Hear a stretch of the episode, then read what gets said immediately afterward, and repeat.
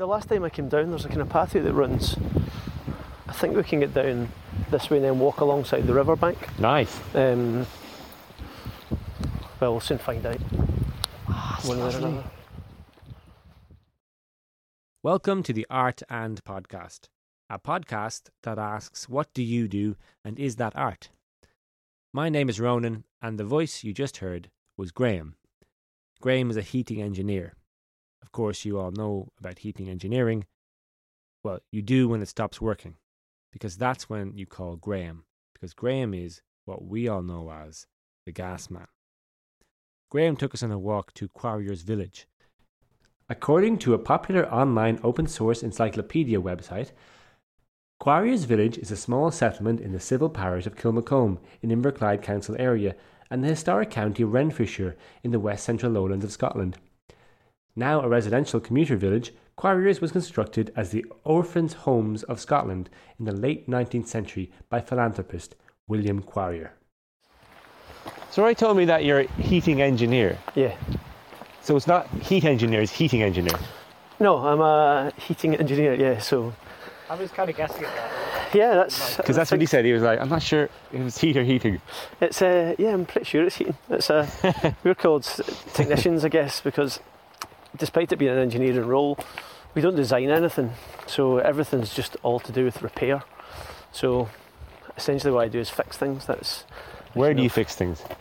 So it's just all domestic property, so people's houses. So it's a kind of, I wonder if we could head over here and yeah, so just in people's houses. So yeah, I work for a major gas supplier. Right, so you get in the morning, you get in the car and you go out and do house calls with. Exactly. Right. Exactly. Okay. So and it's made boilers. Yeah. Any gas appliance. So. Oh. That stretches from... You're the person that everyone is really desperate to get hold of in the middle of January. Yes, I purposely switched my phone off for a long period of time. But then. You switched your phone off? No, not as bad. Not as bad as that. I'm not as bad as that. Screens is gold. Yeah, exactly. Yeah, yeah. Put it on airplane mode like this. So, yeah. How did you end up doing it? After I finished my degree, which was in music, I... Yeah, I know, I had a total change of heart working within that industry, just didn't fancy it. Yeah, no, that makes absolute sense. At that point, my dad worked for the company, but not in an engineering role, and I just applied for it. It came up around about the same time that I was getting offered other work, and it's just kind of stuck, to be honest. You get to a level where you kind of know what you're doing. I know as well that when I finish my day, that my day's done. Oh. So it's like a really fortunate, but yeah, it's a fortunate position to be in. And everything's different every day, which is good for my ADHD to keep me. Just to keep you like, you're always constantly moving past the task. Yeah. It sounds quite attractive, actually, to be honest. It's great because if you're a people person, because you're dealing in someone's, it's a funny thing. You need to really understand boundaries of society, I guess, because you're entering their living space, and I guess they want to feel comfortable with you being there. So you get to meet every single person that's ever walked the planet, kind of way. Yeah. Do you have like a go-to thing? Like you like ring the doorbell. Do you like have an open statement that you know will work for all these people? Or you just wait to see their face before you go? I always call before I go, so you can sometimes gauge purely from, and rightly or wrongly actually, that because that can backfire. Because, for instance, I do on-call work, so the shift will finish at 7 in the evening, and then you go and call from 7 in the evening till 7 in the morning, and I got a call where a guy answered the phone and sounded our age, and you should only get emergency calls during the night, and so I was driving there in a terrible mood thinking somebody's been able to play the system here. And I got there and the guy was like 85 and just had the youngest voice. It was like throwing his voice, you would never have believed. Wow. You'd never have, yeah. So you must be excellent at reading people. In a way, right? I think there's engineers that I work with who are fantastic engineers who have very poor social skills, and so they'll get into trouble with customers, because if they feel like Because if you're arriving and someone's heating's been off for however long, they're in a bad mood. So you need to, you know, you're just going to have to take that on the chin.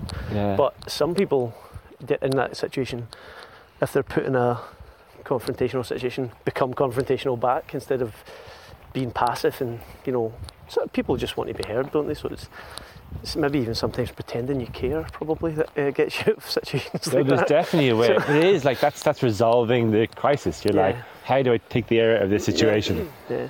Because all I have to do is make sure this thing is taken when I leave. Yeah, so I guess the first part of the job is trying to be personable or being amiable enough for it.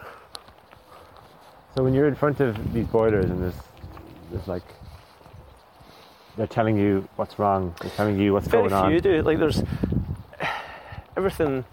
It's funny, the way that I work is probably different to the way that lots of other people work, but there's usually, there's wiring diagrams for everything, so there's just a linear path for me from where it starts to where it ends, and if it's not coming on, it's on that path somewhere where it's not getting to, so you find out where it is and then you work your way back. So that's how I would logically work, I guess. Are you ever like deciding ahead of time, like it's got to be this, I'm just going to go straight in there? And that's the worst thing you can do. Right. Because you arrive with that in your head, and there's times that you'll do that, you'll go in and you'll just get really involved in something, and then think, no, I've wasted 2 hours here, and this is not what it is, so I think we can cut back up this way.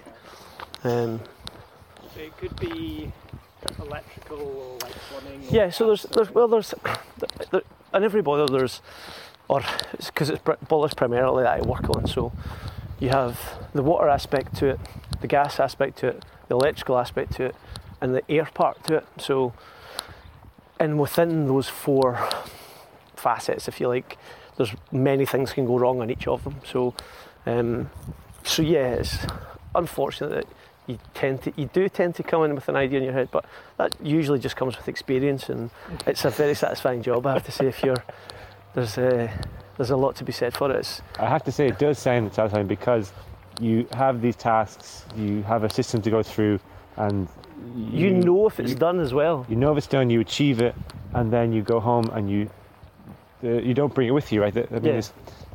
Is there stress that comes home with that? Like very little. From my point of view, I would say very little. I don't feel like moving in towards management at all. I don't.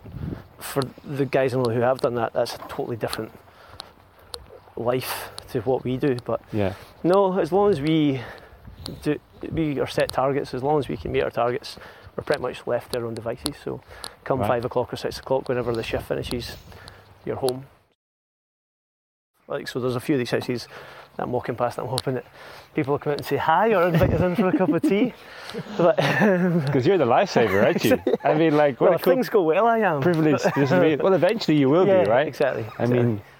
They're the people who are sweaty in the morning, haven't had a shower in 2 days, and you're the guy who's like, I'm going to fix everything. Yeah, well, it's a nice feeling to get things back on and working, I guess. I think that's the satisfaction you take from the job.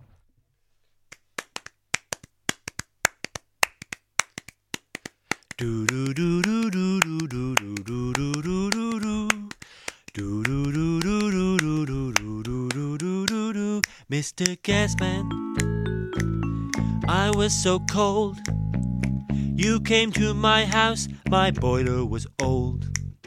You fixed it new, and we had a chat.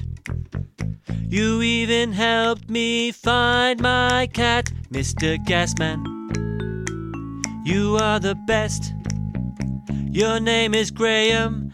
Please be my guest to have a lovely cup of tea. Oh, Mr. Gasman, remember me. Yeah, it's nice. Also physically demanding, I guess, because you're putting your body into positions that you wouldn't think. So if you're working under a floor or in an attic or the eaves of a house or something, then it can be a bit... Yeah. A bit shit. Yeah, so for all the positives that I'm talking about, there's lots of... Like, I slipped a disc in my back last year at work, and, you know, I still feel that, you know, so there's things that you put yourself through that you wouldn't if you were in any other non-manual job, you just wouldn't. Do you get any training in that? Not like how to lift a box training, but like... No, you get training like that, honestly. Yeah, it's a lot of it is But you mean like how to fit into a small space? Yeah, like how to be... no, I don't mean how to... I mean like in a sense, like how to take care of your body because you're using it in really awkward positions. But yeah, you do, but unfortunately the reality of that versus the practicality of it is very different, because if you're applying, so, or I need to get to somewhere in your house is where it is, and I need to shape my body to get in there, so there's no way round about that, so you just have to get there. I'm picturing you now. Like, yeah, this is what I'm trying to yoga purposely... Yoga poses around. Yeah, well, funnily enough, it's something I've had to start doing because of my back problem. So absolutely, yeah. So, which is a funny thing, staying where I stay in the closest park, like on a sunny day, out doing the salad to the sun. And, oh man, it's necessary.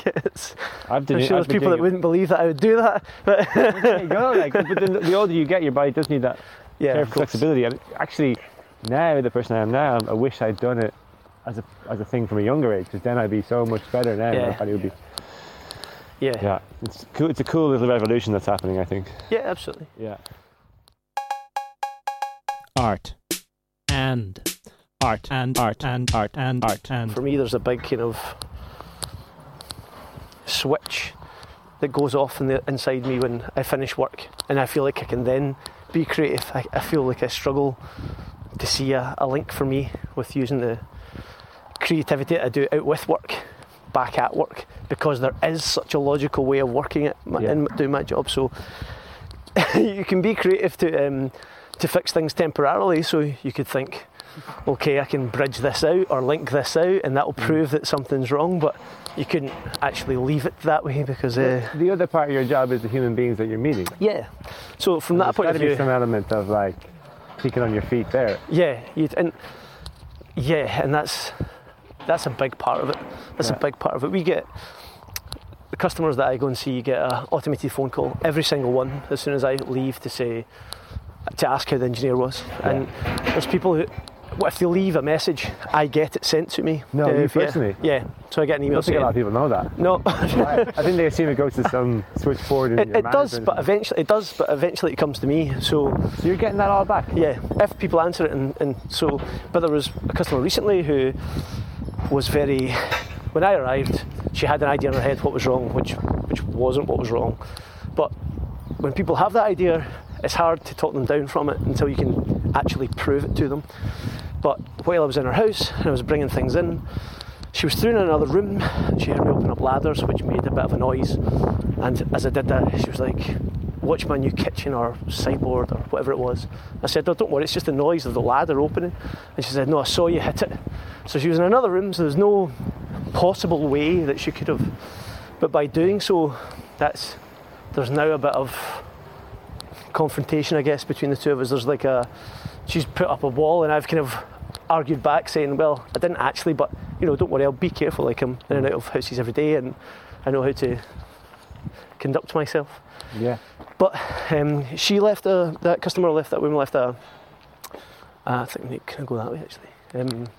She left a voicemail on, and it was exactly the opposite of what I thought it was going to be. She was like, the engineer was very thorough, knew what he was doing, and just a really lovely. You know, I would never have ever thought, because while I was in that house, she was talking about how many complaints she makes. So she was like, I got this part of my kitchen for free because. I didn't think the guy did a good enough job, so they gave me this for nothing. I only paid for that, and I thought, well, this. I know where this is going now. Like so, it's a weird. It's and not for a second. I think that it's like some sort of social work, but it does feel like people will tell you things that they've not told their family before when you're in the house. So It's incredible. Just because you're an outsider, people will just ask you something that might be massively inappropriate, or because I have no judgment of them. I'm not there to, and even if I was, if they thought I was going to judge them, they don't care anyway. They're never going to see me again, probably. So people are very open about things. That I've had people crying on my shoulders because they've had taken phone calls that day or the day before where relatives have died, or you know, and they haven't told anyone yet. So it's there's a lot of it, particularly with older customers, and because I work in more rural areas. I have worked in the south side where there's more students and younger people there, but generally I'm working with older people, and by doing so, I'm maybe the only person they'll see for I don't know, a month maybe, like if they don't have family nearby. Wow, so of course, yeah. A lot of it, or what I take some enjoyment in that, actually, sitting with someone and talking about their day and listening to where they came from and what they used to do. So there's an element of that. It's quite, the actual practical part of your job. Well, how much percentage of that would you say is the job? No, well... because, no, I'm being serious. Like, you're saying like it's at least a third of the rest of it. You're given, and this is the kind of good thing. Again, we're talking about how logical it is and things like that.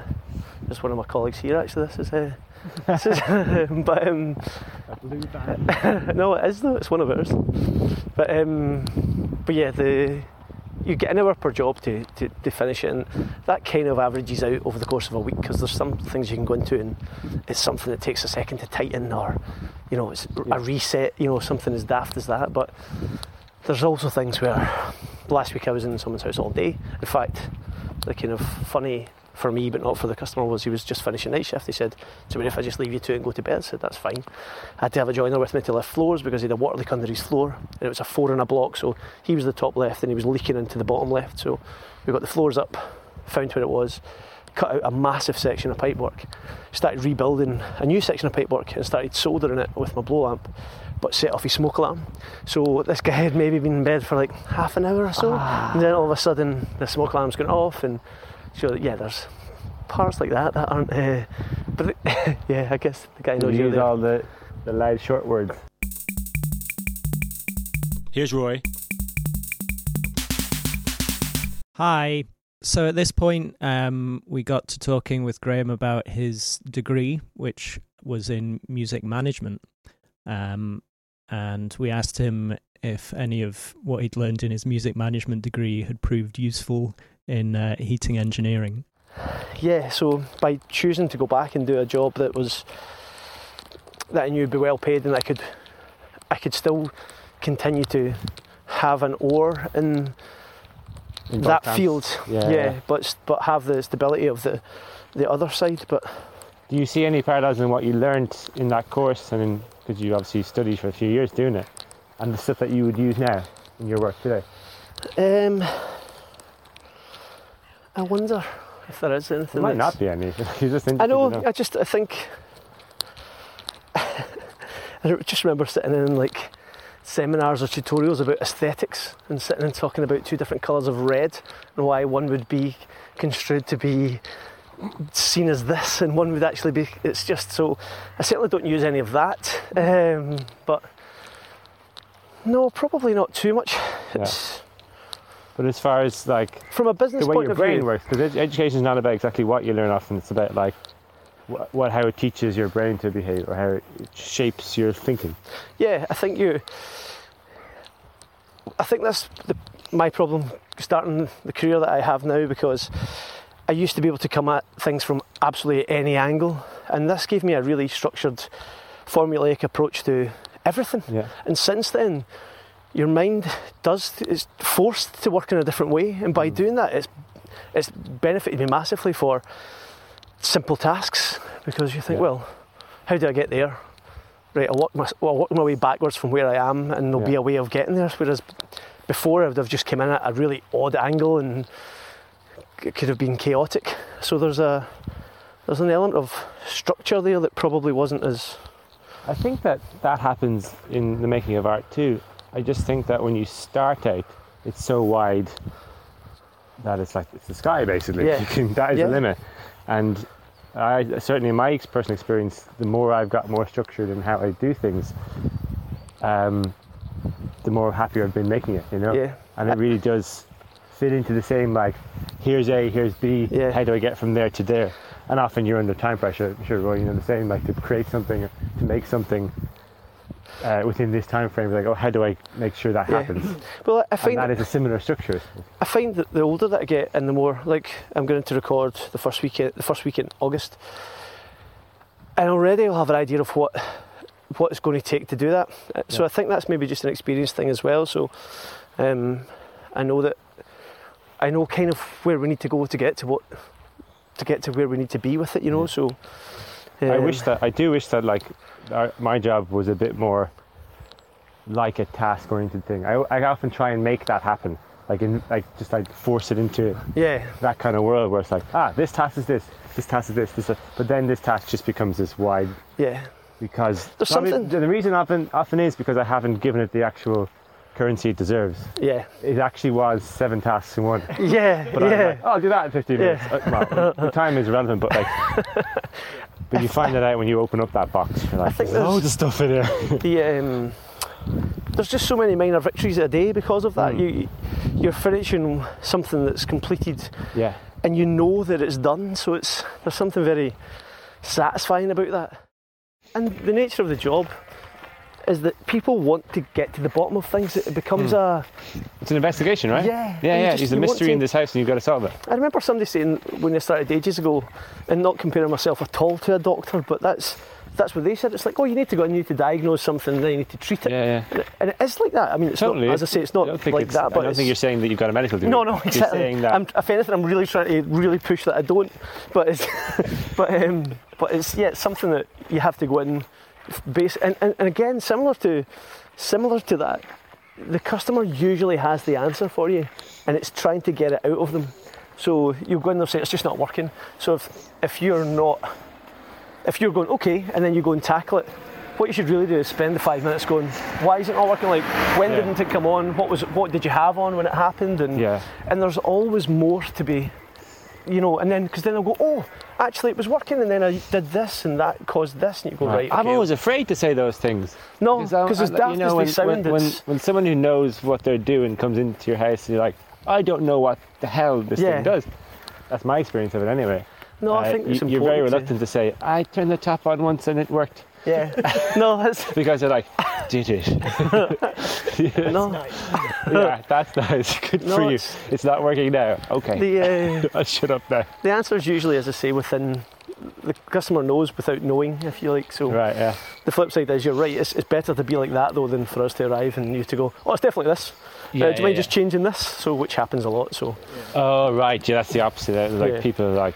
Yeah, I've seen the YouTube video, it's probably this. Well, a lot, and again, this is the nature of the world we live in, so I'm going in and people are saying, I spoke to a guy whose brother-in-law used to do this, and he was saying that it's probably, and I was like, did he come round? And he was like, no. It's like, so you've just listened to somebody on the phone who's maybe using second-hand information to give you... He's probably still watching telly while he's answering the question too. Exactly. He's like, it's probably this. So there's a lot of biting your tongue, and again, that's probably similar as well for people who work in an industry where, people go on and think they can tell you the answers. So. I know doctors love it when you diagnose yourself as well. Yeah. It's, I love it when you Google it and come on, I've got this. Yeah, but it is like that. It's a very similar in that regard. It's pretty similar to that. People just telling you what they want straight away. It's That's the nice thing about art, I suppose. They don't really tell you what they want. No, because they've come to in the theatre anyway. They've come to be, they have an idea what it is, but they've come for the opinion or the take on the idea that's in the blurb or whatever it might be. Yeah. They are.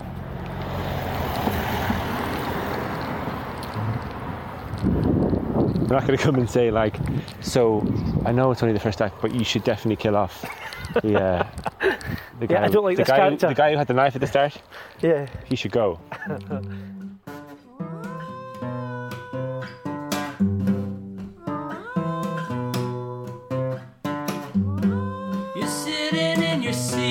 You're walking down the street with your phone in your hand. You've listened to a bit, you might be tired of it. Now is your chance to pause or delete. To pause or delete. To pause or delete. To pause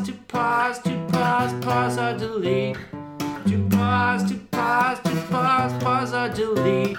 The Art & Podcast. The Art & Pause or delete. The Art & Podcast. The Art & Pause or delete. Or keep listening. Hello. Yeah.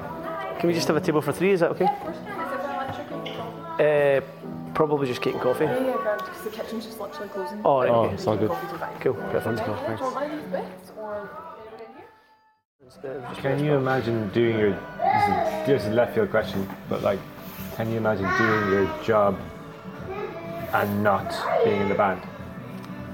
Not doing music in some way, I was for a while, but I always found another outlet for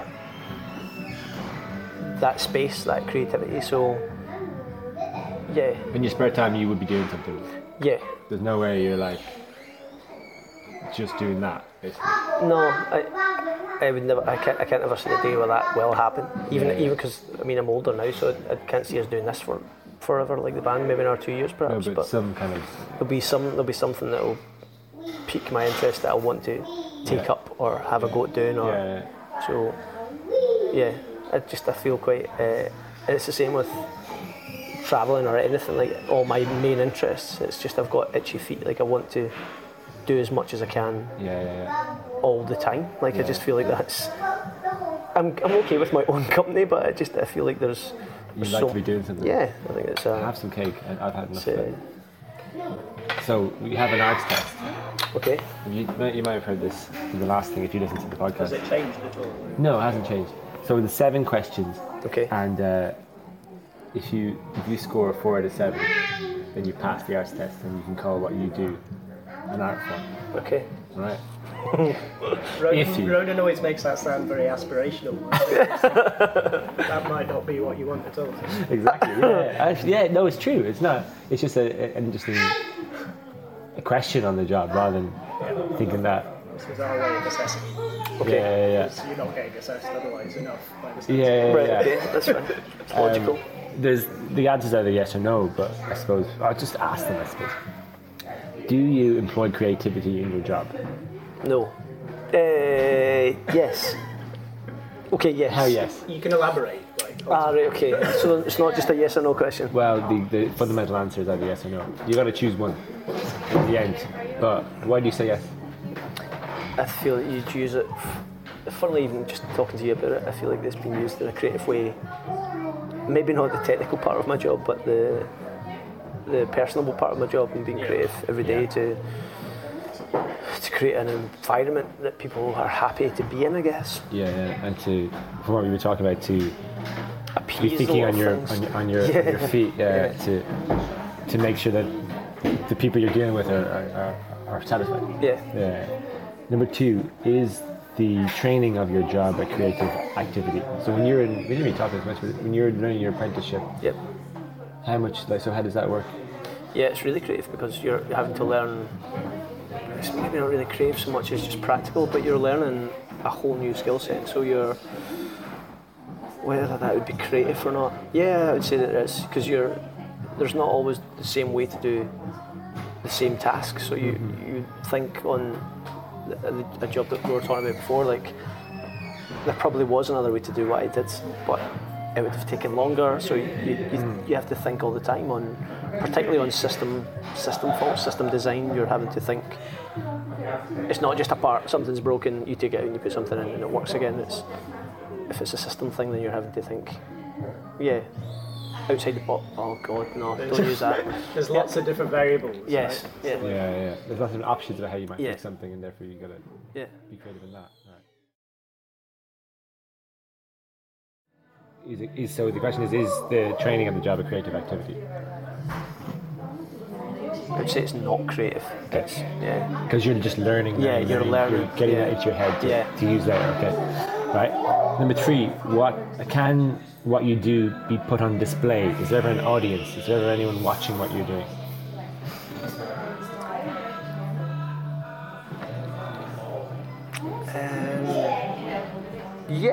I mean, in that you can give, and people do give displays on how to take things apart or how to not cheats, like hints and tips of. So we'll go to meetings where someone will be working in front of a group of people to show them. Really? Yeah. So they'll be taking things apart to show you how to do it so that you're not yeah, so that does happen. Yeah, and then there's obviously the person with the cup of tea behind you watching you over your shoulder, right? That happens every day. It's one kind of what's this do?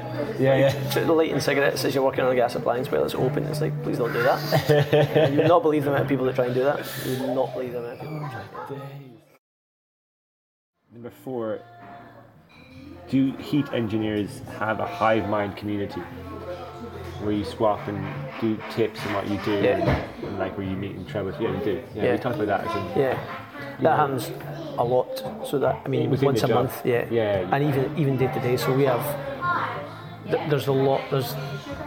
It's encouraged.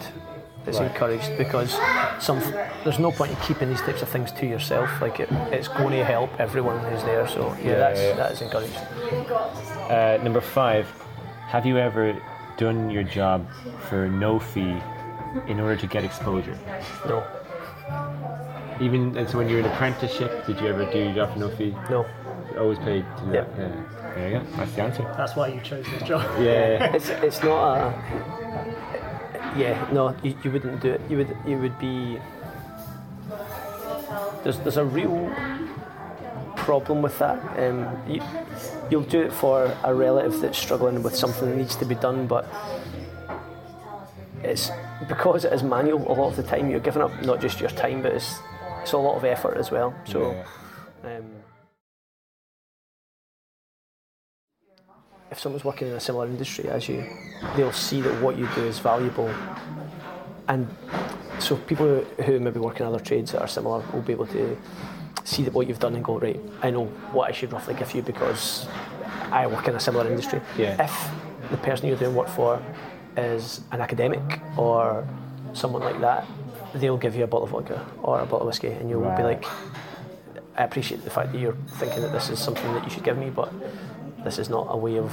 Is not a means. It doesn't empower me. I make me feel proud of what I've done because I know what that value is. So it's weighing up. And it's probably something they've been gifted at Christmas. So there's just. I mean, I've never done that. Yeah. Give something of a gift at Christmas. Yeah. We were these monsters. Yeah. But it is a thing. But no is the answer to that. That's a really good question. I love it. Well, that's what's bizarre. That's why I asked that question, because it's this bizarre thing that's normal in the music industry and the art industry. Six, have you ever described yourself as an emerging heat engineer?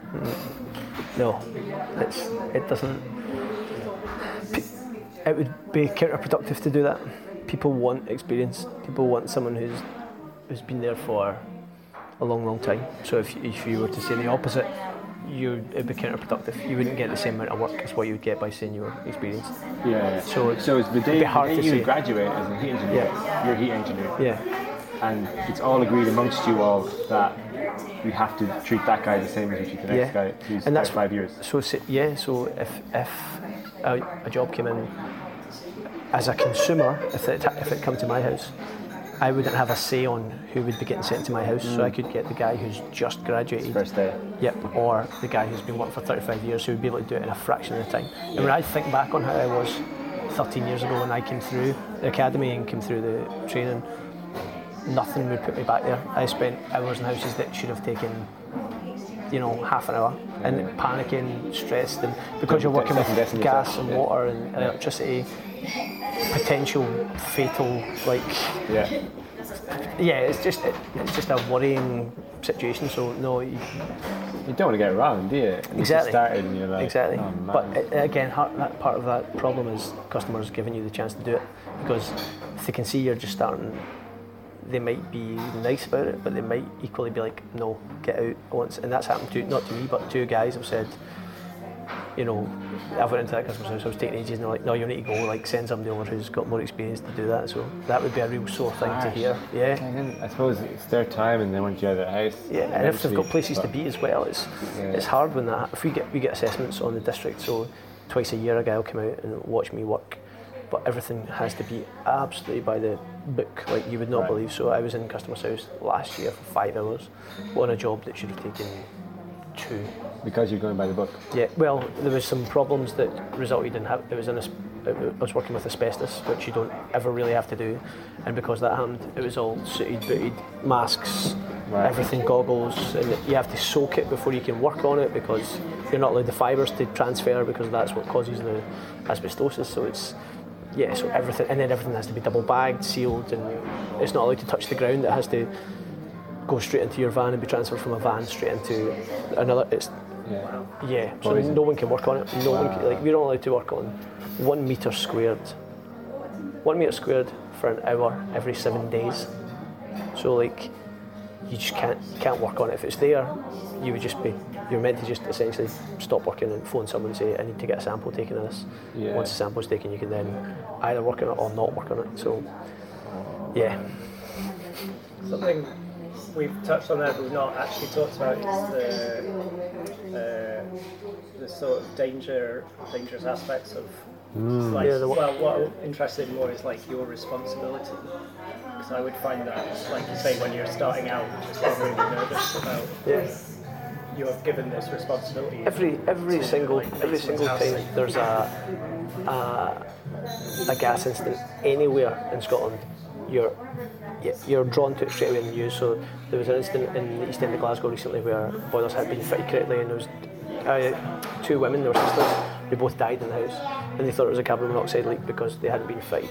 So everybody in that area, without a shadow of doubt, who works for us will be like, have I been in there? When was I in there? Because then there was a house in Renfrew, the side of the building blew off because someone hadn't fitted a hob correctly, so at the back where it was meant to go in, it was just open and just letting gas out all the time. And eventually when they came in, I think they put a switch on, like a light switch, and that created a spark, and it caught because it was in that full room, and it took the entire gable end of their house off. So that guy, there was a guy who worked with us who worked there something like 6 months before it, so he was pulled in. He was, because that's, you're going to jail for that, like that's, and as it turns out, they, after he was there, they bought a cooker, a hob from somewhere, and they, whoever had went out and fitted it wasn't registered to work on gas and just sat it in place, and it was his doing, so you get done with manslaughter or something like that, I think, for that. So it's, yeah, so there's a massive element of risk, but you know, again, you get into a way of working where you just eliminate it. You just, you just know what you're going to do. There's loads of ways to test things, so you can be 100% certain that what you're doing is correct. Yeah, there's we smelled gas juice in our flat, and then we got a guy, we rang him up, and he was there in 20 minutes. They have to be there within 2 hours. That was bizarre. This is serious. Okay, fair enough. It was fine, but I guess that's why. Well, that's part of why industries like this are so regulated. Yeah. Because the risks are so high. So I don't know if there's something there about you don't want it to be a creative thing at all from the regulator's point of view. Yeah. They want everything. But what I did was I opened the window to let the gas out. Why didn't you see that as being a positive thing? No, you can't do that. It's got to be fixed. Although then you see disasters like the Grenfell Tower thing, which is at one level is stuff that people didn't imagine could happen. It would the fire would spread on the outside of it, not the inside. So in a sense, there's a failure of creative thought there. I think that's a thing that people, again, as a consumer or as a tenant in that building, or something you would just think would be to a regulation, so you would never think otherwise. Exactly. You'd just be that'll be fine. So similarly from this industry, if you've just got someone in who says they can do it, unless you're being very specific about seeing credentials, then you could just take somebody's word. They know someone who knows somebody who can do it. You're brilliant. I'm just getting them. So because it's cheaper. Trust them by association. Which is risky stuff to do. So. And that's why the company I work for will be around for a long time, because people trust a big brand, and there's always a comeback. That's what I mean by this idea of you talking about changing the focus to be on everyone being self-employed. Take away that trust. Something quite dangerous and risky. Exactly. The seventh question is, do you think that when your parents are talking to their friends, they can accurately describe what you do? They definitely can. That's the wrong answer. They definitely can, because my dad understands the industry, so... Because he's been in it. And then by association, my mum will have heard so much of... Did your dad do the same job? He did for a while. Okay. And then he left, and he started teaching, so he's not been on tools for a long time, so he's retired now, actually, but they would know day-to-day what I do. Well, you can go home and tell your dad and your mum that you passed the eye test. Oh, good. Is that good? Yeah, that 4 out of 7. Yeah, you scored the first 4. Oh, really? And then the last 3 were like... Oh, okay. Oh, that's good. So you can call heating engineering an art form. I'll let everyone know. What do you think of the test? Do you think that's a watertight test of it's extremely scientific, but it's a water test. Yeah, I like it. I think they're all really good questions. I think they're all very... You don't think of it that way. When you do what you do, you don't really think of it as a... You're just doing it every day, and so it's weird when someone comes... And I can relate it a little bit to... the guy that was talking about who works in football, and going across and seeing him coach. So when I got in to meet him, he was in Copenhagen at the time. He was in a hotel room with 2 TV screens. One where he was watching a football match, another one he was like drawing tactics. It looked like something from like American football as opposed to football. And it's so weird to see someone you know doing their job, because I've only ever known him as a friend. So it's weird to see somebody be... So similarly with this, because I just do it and I don't really speak to anyone about it other than my girlfriend, it's weird to then be taken out of it and to be asked about it, because I guess people don't really know what's involved or for sure. How do you feel when you pass the test? It's set me up nicely for the rest of the day. Yeah. I've gone to rehearsal after I drop you guys off, so it'll be it's a good... no doubt it'll be dead flat tonight. We'll have, Thanks for listening to the Art and Podcast. Thank you especially to Graham for telling us all about heat engineering and for driving us around and for the lovely walk we went on in Quarrier's Village. The questions were by me, Ronan McMahon. The editing was by Roy Shearer. I have a fancy new microphone that my brother Colin brought me, and that's what you're listening to me talking through right now. And the next podcast is called Art and Psychiatry, and that will be out shortly. If you have a job that you don't think is artistic, we'd really like to hear from you. Or if you know someone who has a job that you think is quite interesting, please get in touch. You can get in touch at artandpodcast@gmail.com. That's artandpodcast@gmail.com. Thanks for listening. This is the outro. This is the outro. You have to now go. You have to now go. Goodbye. Goodbye.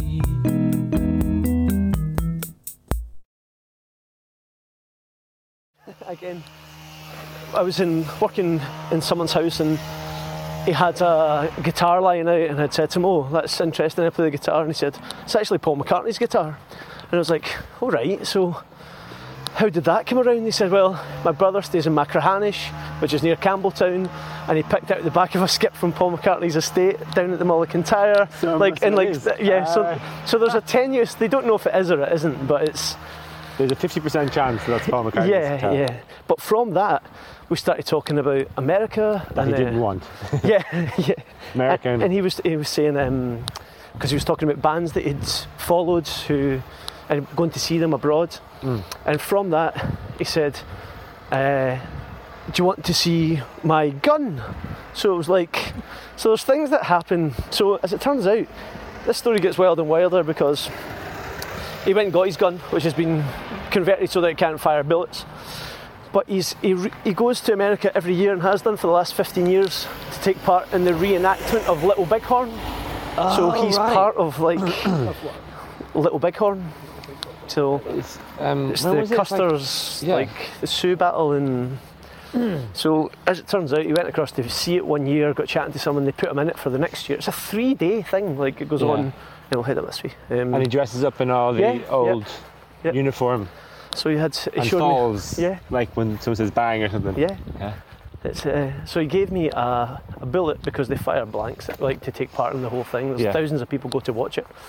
And he gave me a bullet from the battlefield of Little Bighorn. So it's strange when people, because all of a sudden you've fixed the guy's heating and he's delighted, and here's a gift for you. It's, that is I can't lovely. Think of another... I'm already getting paid to do my job, but people will give you, or want to give you money, or want to give you something for helping them out. It's... Well, it can be a hugely social thing to invite someone into your... It is a hugely social thing to invite someone into your home. Yeah. And I always feel that when like a plumber comes round or something like that, that I always offer them a cup of tea. Yeah. And I laugh at myself. I'm like, they're doing their job. They want to just go and do the thing. Like, do you want a cup of tea? Do you want anything? Are you all right? And like, it becomes this kind of welcoming thing where like, we can be friends. Yeah. It's ridiculous. You know? But we're hardwired to do that.